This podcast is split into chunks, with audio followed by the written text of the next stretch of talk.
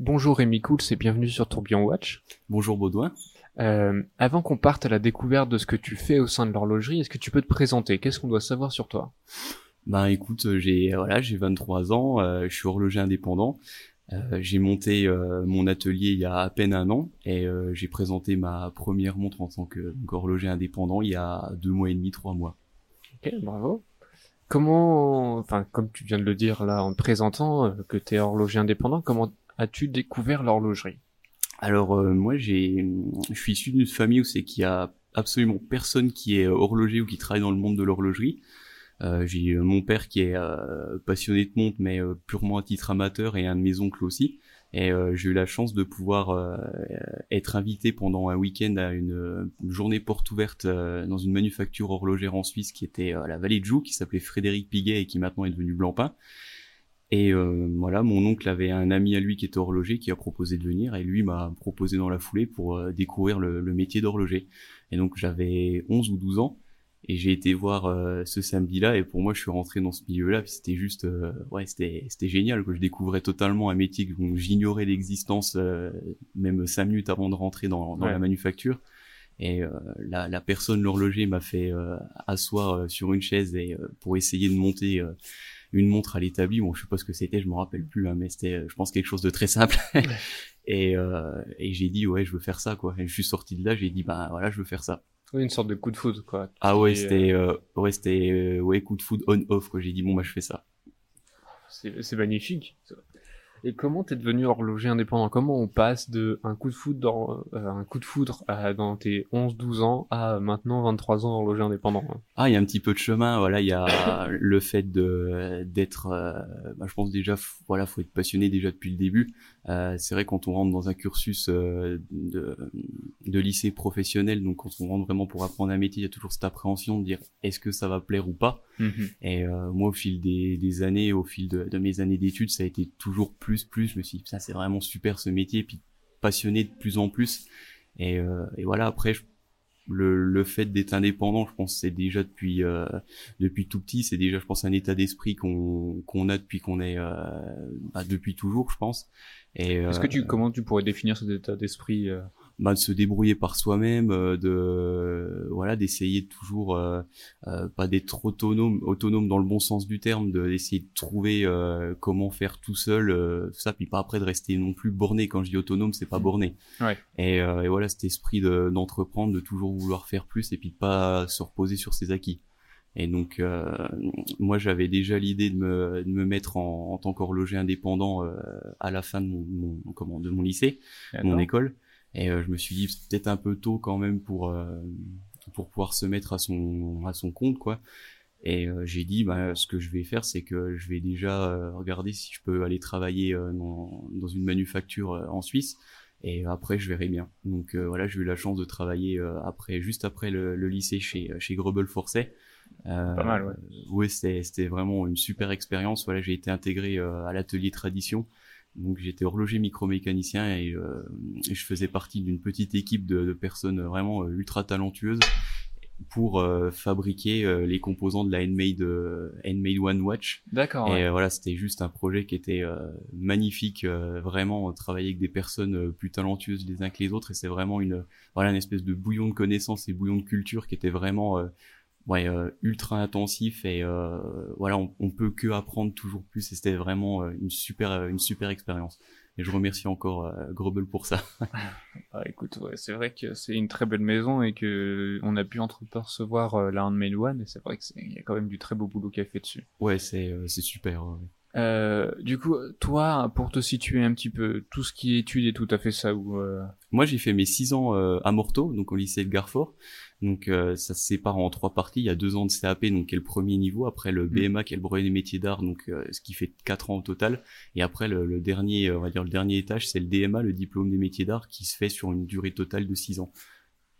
D'accord. Donc ça fait deux, quatre et six ans au total. Donc c'est par palier de deux ans en fait à chaque ouais, fois. Ok, ouais, je comprends. Euh, tu nous l'as un petit peu expliqué euh, que, que tu as eu ce coup de foot dans l'horlogerie. Euh, Est-ce que tu serais capable de dire qu'est-ce qui te plaît dans l'horlogerie? Euh, tout, euh, j'aime l'horlogerie en globalité, puis c'est surtout que c'est un, un métier qui a quand même euh, euh une riche histoire et quand même, euh, comment je pourrais dire, une euh, voilà, une, une, vraie histoire qui est quand même assez ancienne. Et voilà, ça a toujours été dans dans le besoin de l'homme de pouvoir mesurer le temps puis de pouvoir s'organiser avec avec le temps. Et, et, voilà, quand on voit ce qui a été fait à l'époque moi je suis toujours en voilà émerveillé puis en extase quand je vois ce qu'ont fait les, les, ancêtres horlogers il y a deux ou trois cents ans avec les moyens qu'ils avaient. Euh, je dis juste respect quoi. Et je pense que là-dessus euh, moi je suis vraiment euh, très humble quand je dis euh, bah, quand je dis que je fais des montres parce que quand je vois ce que les anciens faisaient euh, je pense que ça impose le respect tout seul quoi. Et même au niveau technique et même au niveau des outils quoi. Oui outils connaissances tout. Il n'y avait pas d'ordinateur à l'époque Mm. Et euh, puis même des fois il n'y a, pas encore l'électricité, donc euh, c'était tout à la main et quand on voit ce qu'ils arrivent à faire, c'est juste euh, un respect quoi. Ouais. Ok. Euh, bah, comme tu nous l'avais dit, tu es horloger indépendant et tu as présenté ta première création il y a, a, pas si longtemps que ça. Ouais. Quelles sont un peu tes sources d'inspiration? Enfin, si, si, on a, si on voit ta montre Maintenant, quelles sont un peu tes sources d'inspiration et même de manière générale pour tes futures créations? Euh, Voilà, moi j'aime beaucoup euh, l'âge d'or un peu de, de l'horlogerie, ce qui était euh, voilà vers 1750 jusqu'à 1820, 1830, et euh, c'est là où pour moi il y a eu une des plus belles créations qui ont été faites. Et voilà, moi je, ça m'inspire énormément cette période-là. Voilà, c'était vraiment des choses euh, très simples euh, quand je parle simple, c'est pas dans le sens euh, péjoratif du terme. Voilà, c'était c'était vraiment épuré. Voilà, euh, épuré, simple. Il n'y avait pas de pas de comment je pourrais dire. Fioriture. Pas voilà, pas de fioriture ou de choses comme ça. Il y avait euh, cet aspect de mêler le technique au beau. Donc quand le technique se mélange avec le design.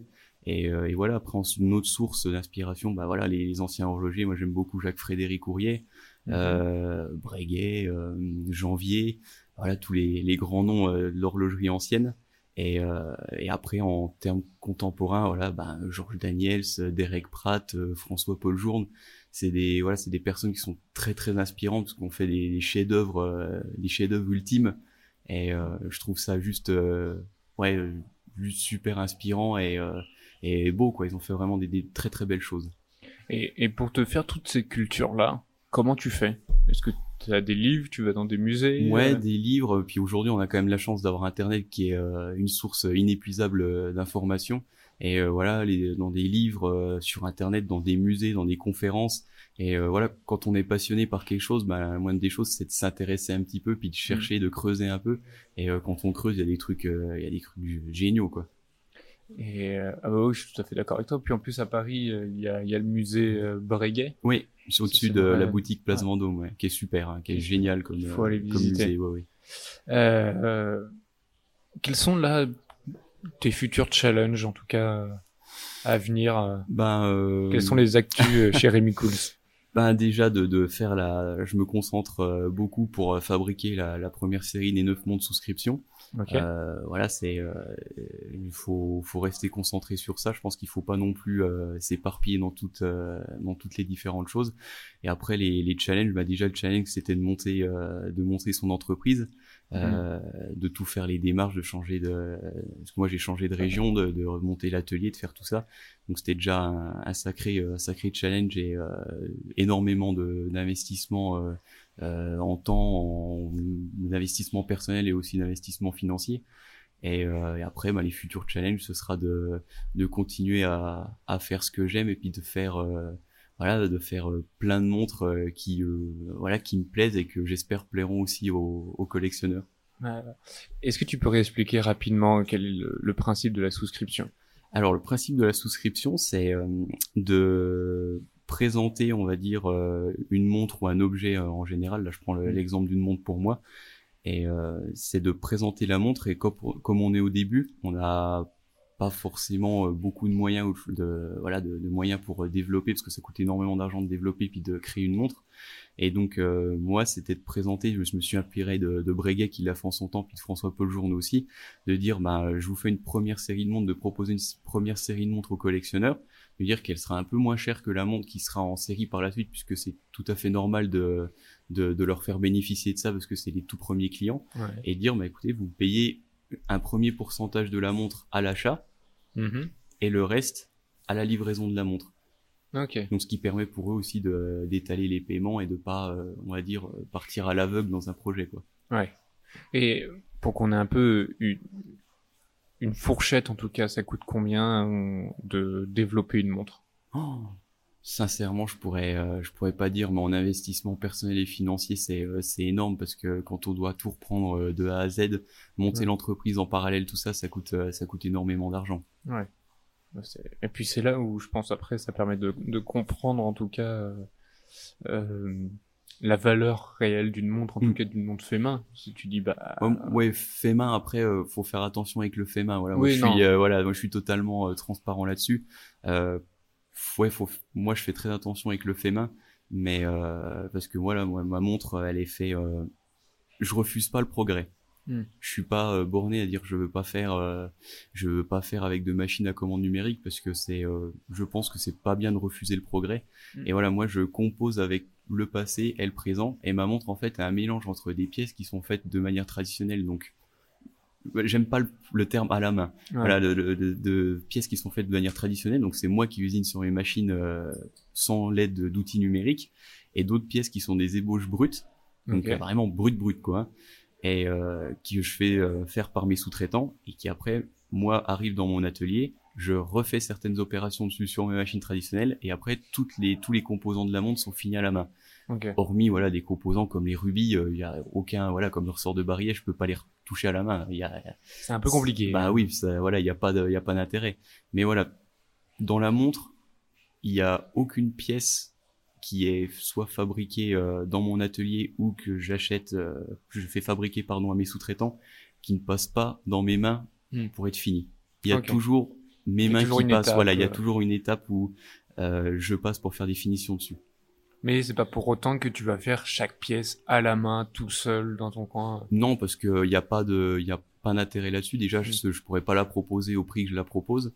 Oui. Et, euh, et deuxièmement, ça me prendrait énormément de temps. Et euh, moi, quand j'ai envie de faire des pièces en, en traditionnel, euh, moi, j'ai envie de, de prendre du plaisir à les faire, puis de m'éclater.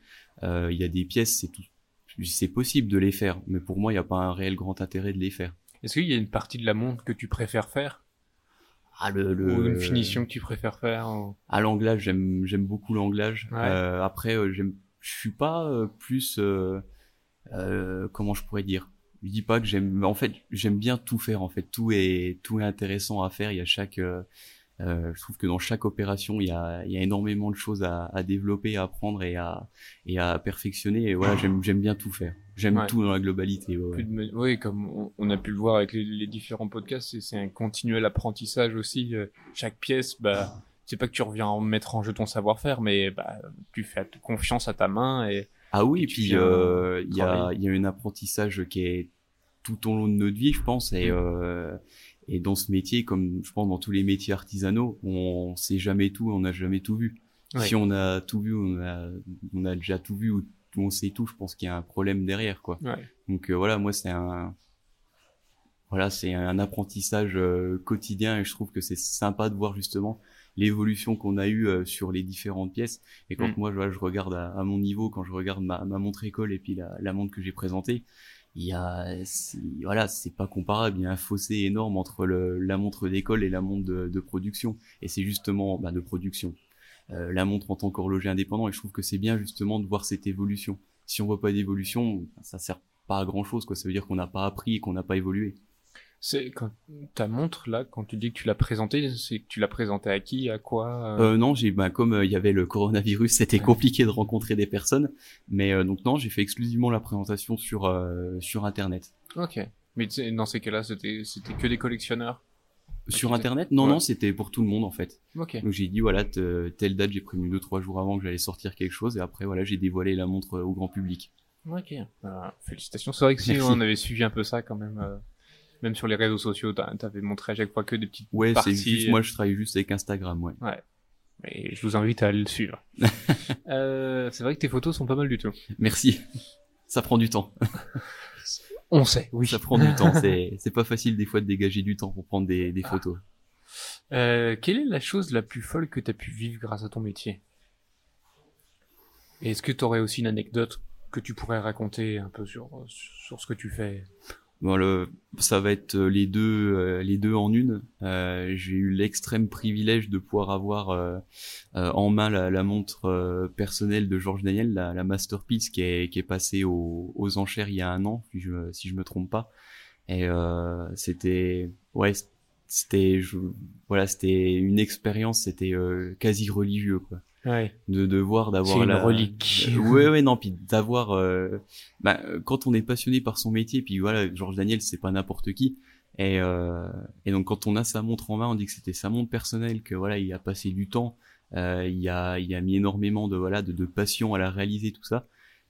Il y a un truc qui se passe quand on est horloger c'est pas possible de pas de pas ressentir quelque chose quand on l'a en main donc ouais, c'était euh, c'était juste exceptionnel et c'était euh, c'était un moment que j'oublierai euh, j'oublierai jamais. Ouais. Et pour pour les gens qui qui pourraient ne, pas connaître George Daniel, est-ce que tu peux le resituer rapidement un peu? Quel est Alors, personnage? George Daniel, c'est un des horlogers contemporains les plus les plus importants. il a comment je pourrais dire il a réappris ce que c'était que le métier d'horloger traditionnel parce qu'on avait énormément perdu euh, avec l'industrialisation au début du siècle énormément de savoir-faire euh, on va dire propre à l'horloger de savoir-faire manuel. Et lui voilà euh, fabriquait des montres tout à la main. Et mmh. comme le faisaient voilà ses ancêtres horlogers. Et voilà c'était un peu le breguet des temps modernes quoi. Et voilà il a fait des chefs-d'œuvre monstrueux qui étaient euh, qui sont juste magnifiques. La Space Traveler est une des plus belles montres qui a été conçue par l'homme, c'est juste magnifique quoi.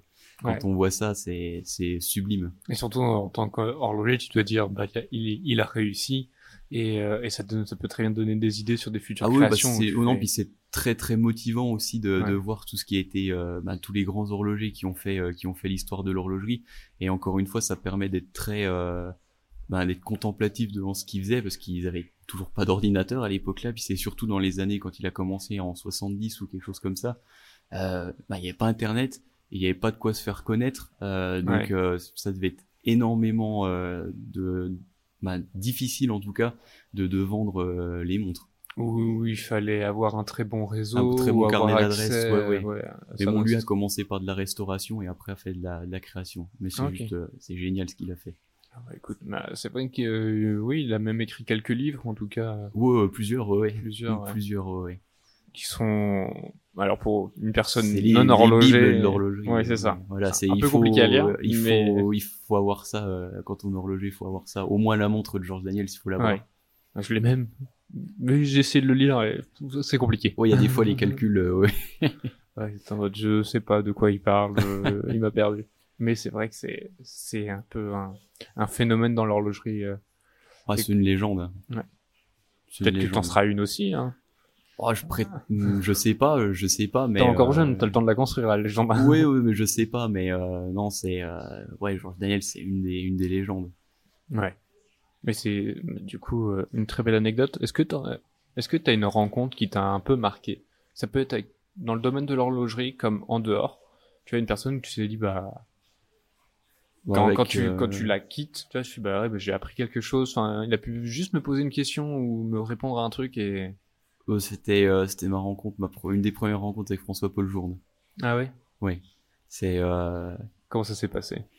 euh, Bah en fait, on l'avait rencontré. Euh, comme j'avais gagné le, j'étais un des gagnants du Young Talent Competition qui était organisé par lui et par la, la fondation de la haute horlogerie.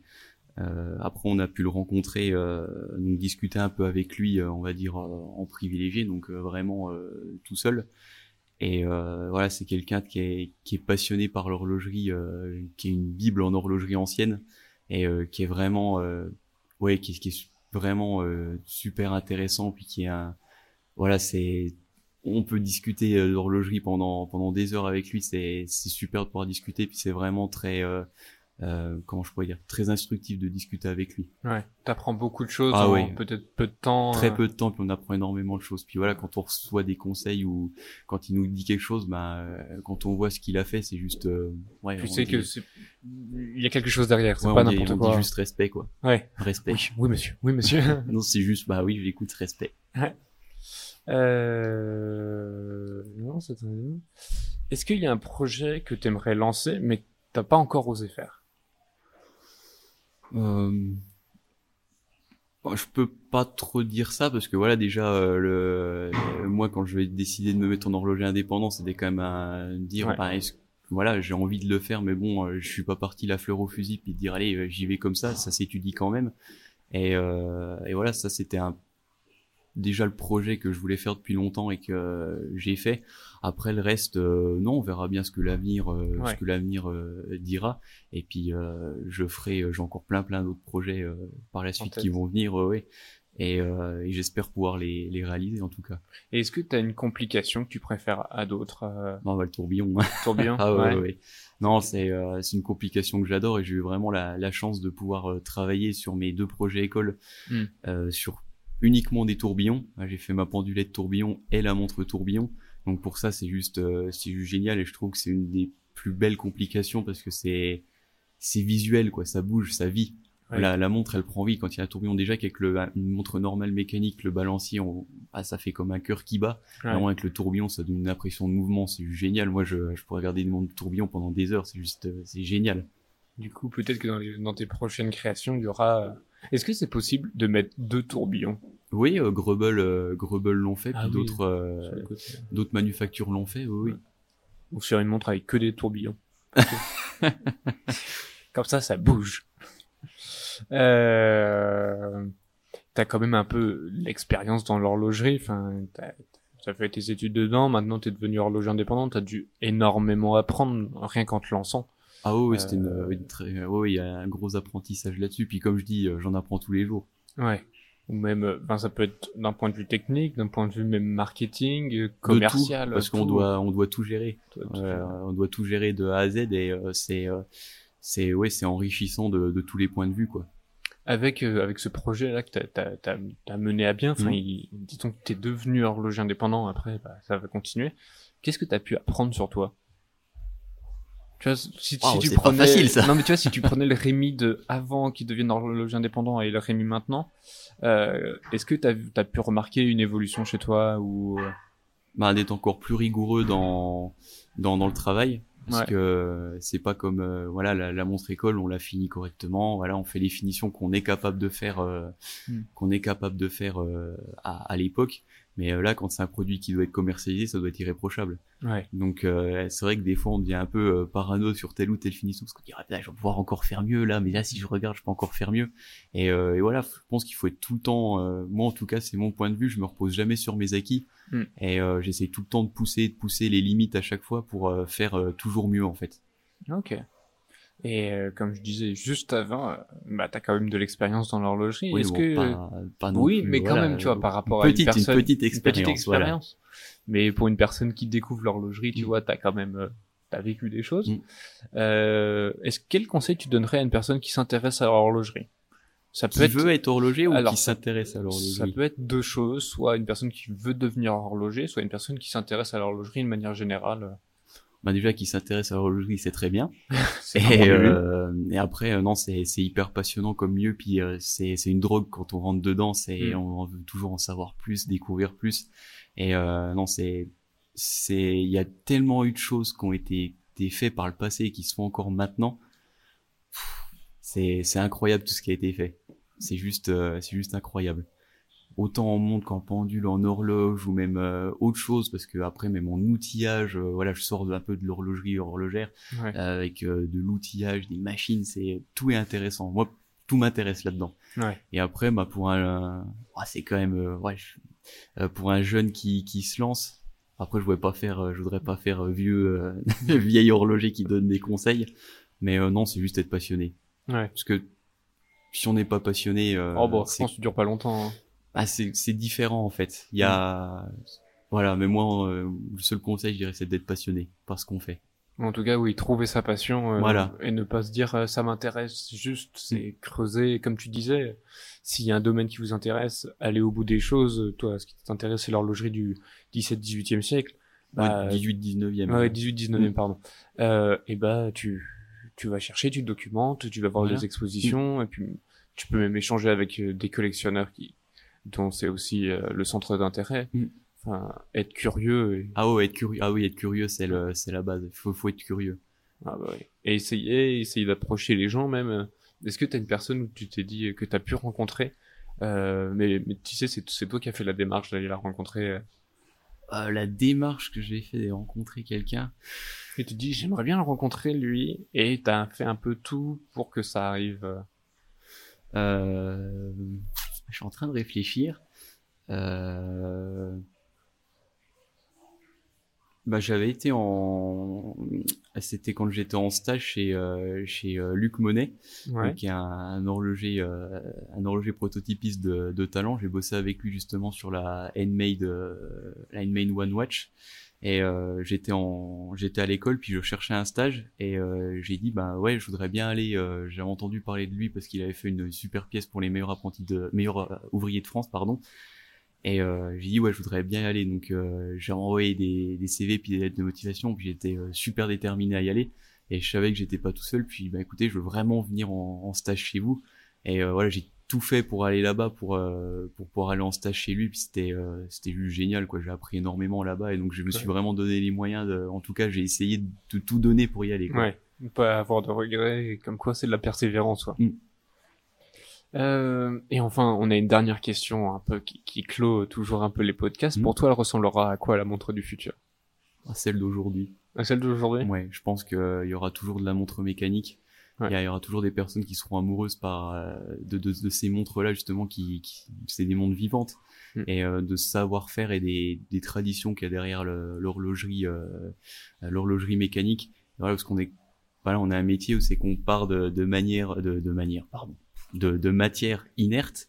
Ouais. Donc euh, voilà, des plaques de laiton, des plaques d'acier, et à la fin on a une montre qui, qui donne l'heure, qui fait tic-tac, Qui a et des euh, décorations. voilà, qui, qui prend vie quoi Ouais. et donc on fait prendre vie à la matière et je trouve ça juste génial pour moi c'est toujours euh, je me lasse pas de voir une montre euh, une montre mécanique fonctionner quoi C'est vrai que c'est un joli spectacle et c'est euh, c'est presque euh, hypnotisant. Surtout quand tu vois le balancier ou quand tu vois Ouais. un- oui c'est hypnotisant ouais, ouais. c'est hypnotisant puis on pourrait passer des heures à regarder et je- pour moi je pense que ça restera il y aura toujours de l'horlogerie euh, de l'horlogerie mécanique et euh, en tout cas je l'espère fortement et euh, Oui, parce que sinon, euh, plus de métier, hein. Sont les plus métiers, ouais. Allez. Et, euh, et euh, non, je pense que ça, je pense que c'est la même, euh, ce sera la, la même Ouais. monde dans le futur que celle de maintenant. Est-ce que euh, dans, dans toutes les recherches que tu as pu faire sur l'horlogerie, euh, enfin on va dire passé, c'est forcément passé, Mm. euh, est-ce qu'il y a, je sais pas, une complication ou, ou même un, un design ou une décoration que tu aimerais remettre au goût du jour? Oh, C'est une question qui vient de m'arriver là. tout, euh, on va dire, je veux pas dire que toutes les finitions maintenant se font, euh, ah, tout a déjà été fait, puis après remettre au goût du jour. Certes, on a beaucoup de finitions en horlogerie, mais euh, c'est pas non plus, on n'a pas une palette euh, gigantesque. Hein. ouais. Mais non, après remettre une- au goût du jour une finition, non, j'ai pas, pas, Pas spécialement? Non, Très bien. non. Ou même un, un, un style décoratif ou, ou quelque chose. Non, Pas bah, forcément. Ouais, bah moi voilà, C'est très bien comme ça. C'est de faire. Non, bah non, non, faut toujours un peu se remettre en question puis réfléchir, mais non de faire. euh, voilà, moi, moi, ce qui m'inspire, comme j'ai dit tout à l'heure, et ce qui me, et ce qui me plaît, c'est de faire des des choses euh, au design assez sobre, Mm. euh, simple dans le bon sens du terme. Simple veut pas dire facile ou veut Non, pas non. dire euh, juste euh, je, je dessine deux trucs et puis c'est bon. Oui, non, non. et, euh, et de faire voilà des sans fioriture quelque chose de très sobre et, euh, et justement de garder aussi moi j'aime beaucoup l'aspect euh, de l'architecture en trois dimensions qu'on puisse euh, voilà moi dans ma dans ma montre avec le verre qui est un verre saphir bombé de, de 7 mm de hauteur on peut vraiment se balader euh, niveau niveau au niveau du, du côté cadran Mm. et du tourbillon on peut vraiment se balader dans tous les recoins de la montre. Et, euh, et moi j'adore faire ça quoi. Et c'est pour ça que je voulais garder justement cette glace euh, ce dôme de saphir. C'est euh, pour se pour vraiment plonger au cœur de la mécanique de la montre quoi Oui, euh, comme tu disais, avoir de la 3D, c'est pas quelque chose de De plat, plan, voilà. ouais, Mm.